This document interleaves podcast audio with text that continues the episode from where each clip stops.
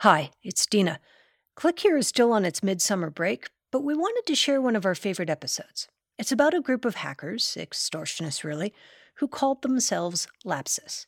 And what made Lapsus different from all the other groups we report on wasn't their skill or success, but rather their sheer audacity. They'd swipe a company's source code and then publish it in a massive Telegram channel. They targeted big names like Samsung, Okta, and Microsoft. And the big thing that set them apart was their age. They were teenagers, and as you'll see, they acted like it. So, in case you missed it, and in honor of everyone's summer vacation, we're sharing that episode again. Here's The Script Kiddies Are All Right. It originally aired in April. And as always, thanks for listening. Is it Okta or Okta? I had to learn that as well. It's Okta. Jim Green is head of government affairs at Okta. Even if you don't know how to pronounce the company name, you may have used it. Okta is what's known as an identity management platform. Companies use it to stop people from breaking into their networks. You log in, and Okta sends you a code or an email to make sure you've got permission to enter the network. Which is why in March 2022, the tech world collectively gasped when screenshots of what looked like to be a hack on the company suddenly appeared in a Telegram channel. Reports that Okta has been hacked. They are one of the biggest companies that offer SSO and multi-factor authentication, so pretty much all the important stuff that we never want to get hacked. They service over 15,000 But as investigators looked into it, the breach became both less and more troubling. It looked like the culprits weren't some stealthy nation state hacking collective or a Russian speaking ransomware gang. Instead, they were an unpredictable, hard to control, impulsive lot that seemed strangely unafraid of getting caught. And that combination has presented a new kind of challenge. Every organization right now has a playbook for what happens when your network is compromised by a ransomware gang and you have to respond very quickly. There isn't really a playbook for this. I'm Dina Temple Raston, and this is Click Here, a podcast about all things cyber and intelligence. Today, a deep dive into a new kind of hacking threat that has sent security officials scrambling. Stay with us. If you're looking for a daily guide to cybersecurity news and policy, sign up for the Cyber Daily from Recorded Future News. It serves up the day's most interesting and important cyber stories from our sister publication, The Record, and then aggregates all of the big cyber stories you might have missed from news outlets around the world. Just go to therecord.media and click on Cyber Daily to get all you need to know about the world of cybersecurity right in your inbox. Brett Winterford is Okta's regional chief security officer, and he was in a client meeting last month when the alarming emails started streaming in. Uh, the first message that I received on my phone said, It looks like you're going to have a bad day. And the second message had the screenshots. The screenshots were hopefully annotated pictures with captions that read things like photos from our access to okta.com. And you're reading these screenshots, I guess, trying to have a poker face in front of a customer? I don't think I have that good a poker face.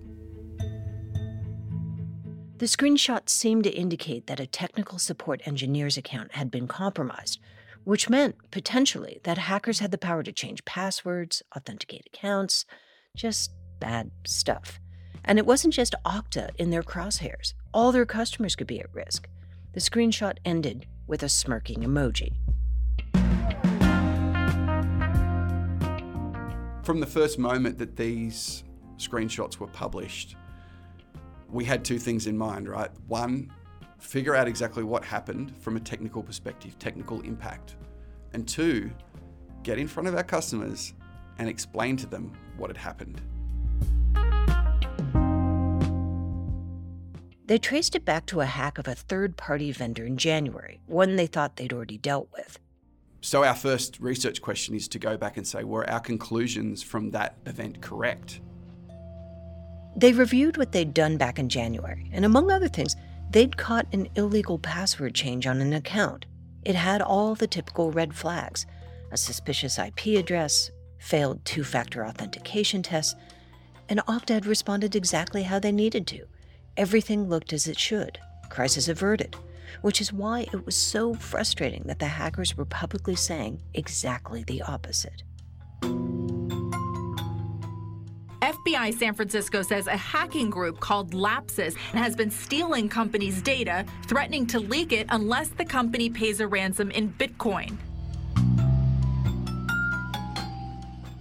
Lapsus, a cyber gang that first burst on the global hacking scene just this past December with a hack on the Ministry of Health in Brazil. They stole source code and deleted data. In fact, they seem obsessed with source code. They took source code from graphics and computer chip maker Nvidia, and then again from the consumer electronics giant Samsung. Uh, our threat intelligence uh, team at, at, Okta had been monitoring Lapsus. We, we kind of viewed them as the kind of adversary that you could come across just because of how prolific they were and how little attention they paid to, to OPSEC. OPSEC, Operational Security. They didn't seem to care if people knew who they were. Instead, they seemed to be on a reckless, ego motivated hacking spree, cracking into companies, posting their latest exploits on a Lapsus Telegram channel that had some 60,000 subscribers. They seemed to be crafty and resourceful and had a lot of time on their hands. And, you know, a, a lot of folks had remarked at the time that it reminded them of these kind of groups that, um, that just almost love hacking for the notoriety more than anything else. And the Okta hack offered the illicit thrill of compromising a well known technology platform. Though, Winterford said, studying the logs afterwards, the way they moved around was odd. Like they didn't really know what the third party they'd cracked into, a company called Sykes actually did. Um, they were really just in, in an experimental mode or a discovery mode, trying to figure out how could they leverage that access in some way. They'd try to get into a privileged account in one way, get blocked, and then give up and try another. It wasn't methodical, it was frenetic. I, I guess a, a, different kind of adversary might have been more patient and, and might have performed more discovery. This threat actor is very much all about, you know, try it out and find out. And if that strategy sounds weirdly familiar, it should. It's an adolescent strategy. It turns out that's exactly what Lapsus was a bunch of teenagers just seeing what they could get away with. In fact, those Okta screenshots, the ones that were supposed to ruin Winterford's day, members of Lapsus, well, might have exaggerated a bit. They hadn't cracked into Okta's network. They had compromised one account. They sat in on some client sessions. It was very limited. But what fun is there in saying that? So they did what teenagers often do. They took strategic screenshots, wrote some creative captions, and then, just like that, they looked like an invincible hacking crew that had just compromised a giant company, even though, it appears, they didn't really.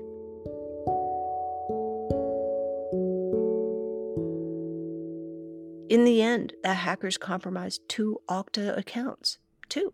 And there was only one session that was in scope for us because there's only one that related to provision of support to Okta customers, and that was a 25 minute period of activity. In a sense, they didn't really need to you know, perform any account takeovers or configuration changes or anything of that nature to have some impact that would um, you know, make them more notorious. Which presents a huge problem. How do you protect your company from something like that? A hacker disinformation campaign. Because while a hacker can swipe source code and hold information for ransom, another arrow in their quiver is a company's reputation. They can strike at that. And sometimes that's even harder to fix there isn't really a playbook but when a bunch of hackers break into your third party support provider and then you know uh, observe thin client sessions Uh, of a, of a technical support engineer take screenshots and publish them on their telegram channel it's just not a scenario you come up with for a tabletop exercise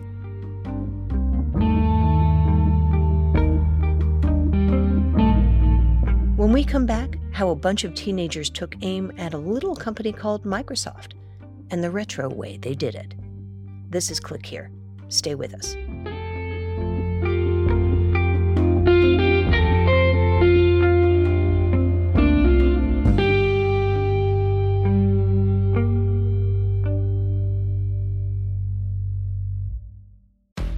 Hi, I'm Ben Mankiewicz. On this season of The Plot Thickens, we're exploring the world of renegade movie director John Ford. Ford was a living legend, a cinematic giant, and also a notorious egomaniac who could unload on actors. You'll hear from the best of them John Wayne, Jimmy Stewart, even Ricardo Montalban. Find out how Ford's legacy survives his personal demons. The Plot Thickens Decoding John Ford, hosted by me, Ben Mankiewicz. Listen now wherever you get your podcasts. It actually isn't hard to find the person who is the alleged leader of Lapsus. He's 17 and he lives in the UK. But because he's a minor, we're not using his name. We reached out to him, we sent his parents a bunch of emails, and they didn't respond. But even without speaking to him or his parents directly, you can learn a lot about him. So are you like a private cyber uh, detective? Ooh, that's a really good way of putting it. Allison Nixon is the chief researcher at a cybersecurity company called Unit 221B, and she's been tracking Lapsus and some of its earlier iterations for a while now. Could you tell us a little bit about their leader? I mean, it must feel sort of odd to be a detective chasing teenagers. I don't know. I mean, I guess his hobbies include reoffending. Nixon says he left quite a digital trail. So, profile for the leader of Lapsus. Um, I'd say that he's been involved in the script kiddie community for a very long time. Script kiddies are people who can't really code but use other hacking tools, like social engineering, to crack into systems. Just because he's under 18 doesn't mean that he lacks years of experience in the criminal underground, because he really does have years of experience. How do you know that? I know that because when you start digging into his online profiles and his historical posts and activity, you'll find his accounts go pretty far back. And when you read the material on there um, and look at the dates of when they were posted, you the only conclusion you can come to is that this kid has a lot of years of experience in the criminal underground.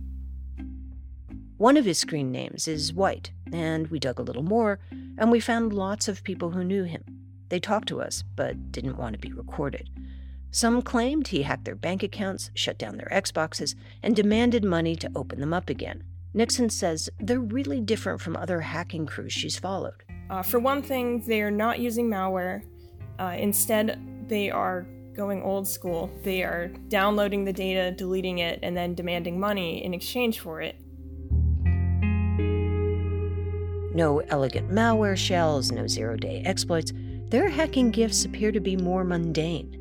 They're really good at finding gullible people who either click on the wrong thing or can be sweet talked into accidentally providing access, which, if you're a big company, presents a huge problem. You can build walls and virus scanners against code, but when the vulnerabilities are carbon units, you know them as human beings, that's a lot harder to prevent. Nixon said White was also clearly big into a scheme known as SIM swapping. These scams netted criminals $68 million last year. These so called SIM swaps happen when a scammer transfers your phone number to a new device without your authorization. And once someone. SIM swapping involves someone convincing your carrier to switch your phone number over to a SIM card that they have. Once that happens, at least in a hacker kind of way, the world is your oyster. Armed with that, they can complete text based two factor authentication checks. Remember, that's how Okta works. They can steal your personal information or trick services into coughing up passwords. And if that sounds crazy, it's not so much.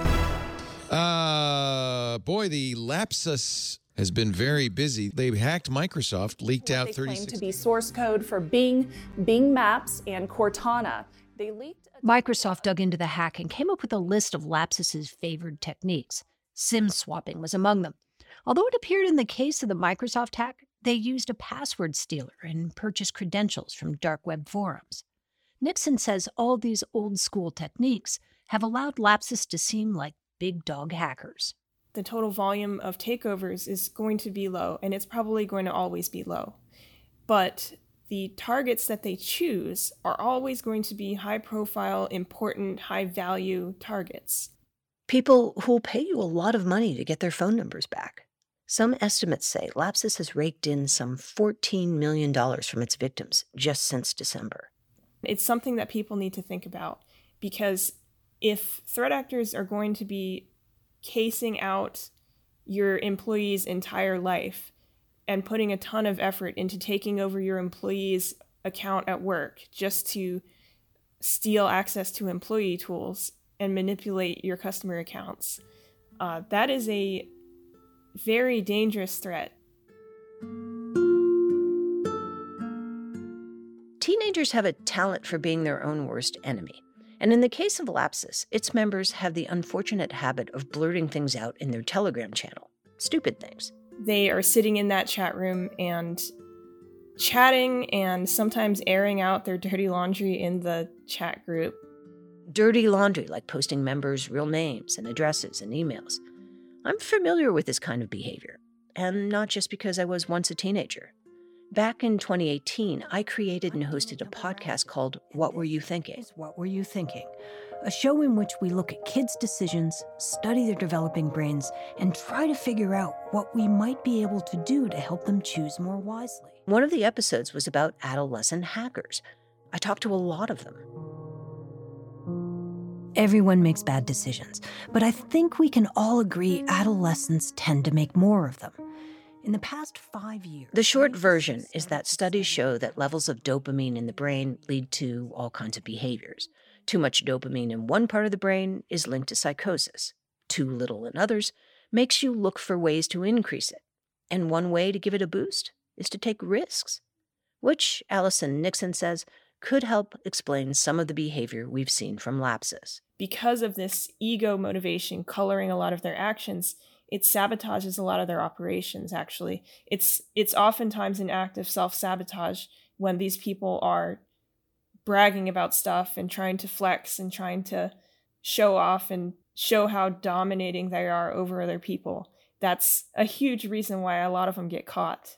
Which is precisely what happened a few weeks ago at the end of March, the City of London police announced the arrest of seven people in connection with the Lapsus investigation.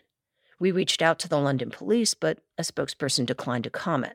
But what they did say publicly is that the seven they arrested were all between the ages of 16 and 21. A short time later, Lapsus announced on its Telegram channel that some of its members were taking a vacation. Nixon says there's a lesson here. There's a whole crop of young people who've been dabbling at the edges of the hacking world, and they could be waiting in the wings to strike. The script kiddies are growing up here and sim swapping methods are being used for more and more uh, high profile attacks. And this is just the beginning. As if to make a point, Lapsus claimed on April 20th that it had hacked a company called Globant. It provides software services to big companies like Disney and Google. The group posted a screenshot in its Telegram channel, and it showed a roster of folder names labeled with brands like Facebook, DHL, and C SPAN. When we come back, we found another story about teenage hackers that was just too fun not to share. And it happened almost 60 years ago. Stay with us.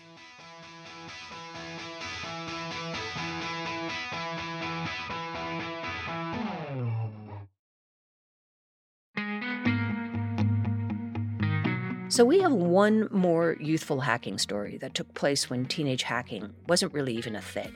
The year was 1964. And back then, computers were so big, they filled an entire office building floor. I remember the day as if it were virtually yesterday. Michael Shamos is a distinguished career professor at Carnegie Mellon University. And the story starts almost like a joke.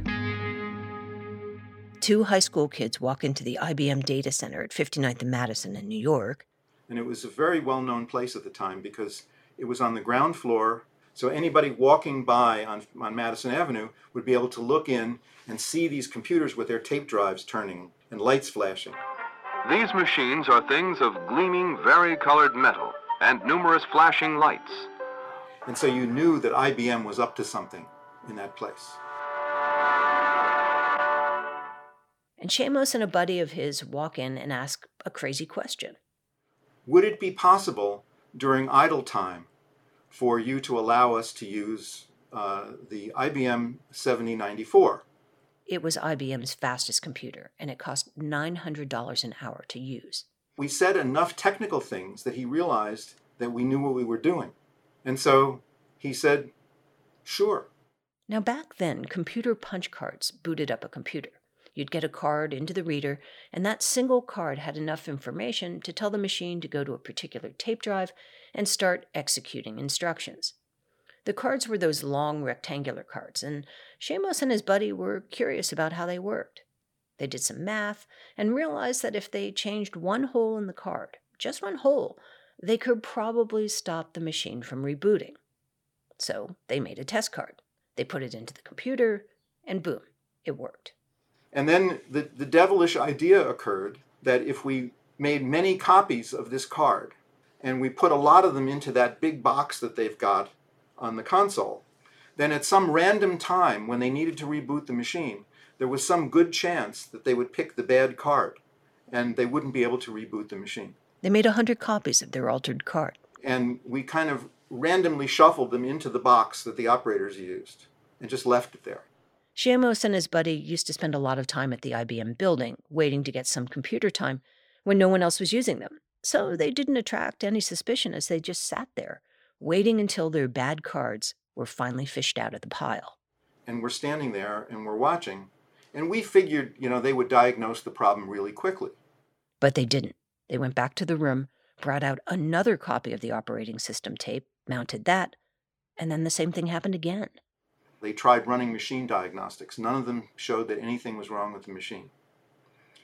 And now what's going on is IBM can't run any of their paying jobs, including the National Weather Service, which was trying to do weather prediction.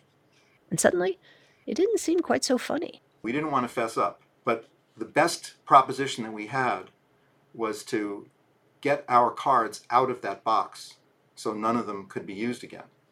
But there were so many people now gathered around this machine watching what was going on, no possibility of, of fixing it. We're dying, okay, because if this went on too long without their making a discovery, we, we would have to tell them, because otherwise we would have taken down the whole computer center. Finally, one of the IBM engineers picked up one of the cards from his box on the machine and then went over to a different machine and picked up one of those cards, and then he held them up to the light. And he saw that there was one bit difference. And he said, this is the problem. So while 1964 was Freedom Summer for much of the country, Shamos remembers it as Hacker Summer, the summer he and a buddy almost took down the IBM Computer Center in Manhattan. One of my favorite stories, too. I've told it off and on, not to anybody of importance, I mean, maybe friends. Certainly nobody at IBM. Certainly nobody at IBM. Okay. Because a few years later, Michael Shamos landed his first full time job at IBM. This is Click Here.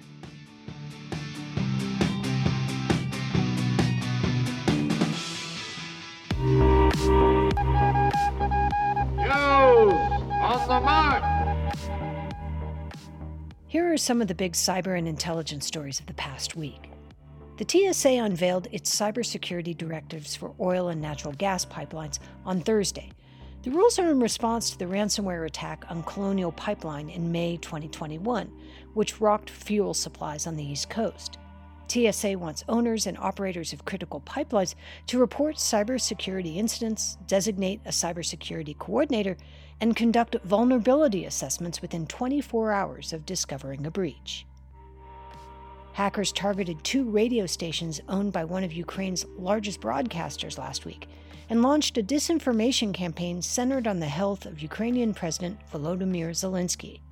TAVR Media, which operates nine popular radio stations in Ukraine, told the record cyber criminals tried to hack all nine radio stations, but most of the attacks were intercepted by the company's cybersecurity team. In one of the false reports, hackers claimed Zelensky was in intensive care and his duties were being performed by the chairman of the Ukrainian parliament. Later that day, Zelensky posted a video from his office on his official Instagram page saying that he was fine. І при всій повазі до похилого віку, але 44 – це не 70. Слава Україні! And finally, the Biden administration is investigating whether Chinese telecoms equipment maker Huawei can capture sensitive information from U.S. military bases that sit near Huawei equipped cell towers. According to Reuters, authorities are concerned that Huawei could vacuum up information on military drills and the readiness status of bases and personnel. Reuters said the investigation is closely held because it involves national security.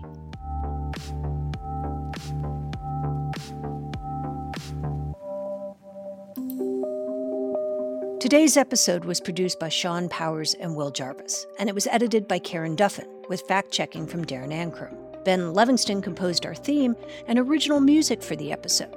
We had additional music from Blue Dot Sessions. Click Here is a production of the Record by Recorded Future, and we want to hear from you. Please leave us a review and rating wherever you get your podcasts, and you can connect with us at clickyourshow.com. I'm Dina Temple Raston, and we'll be back on Tuesday.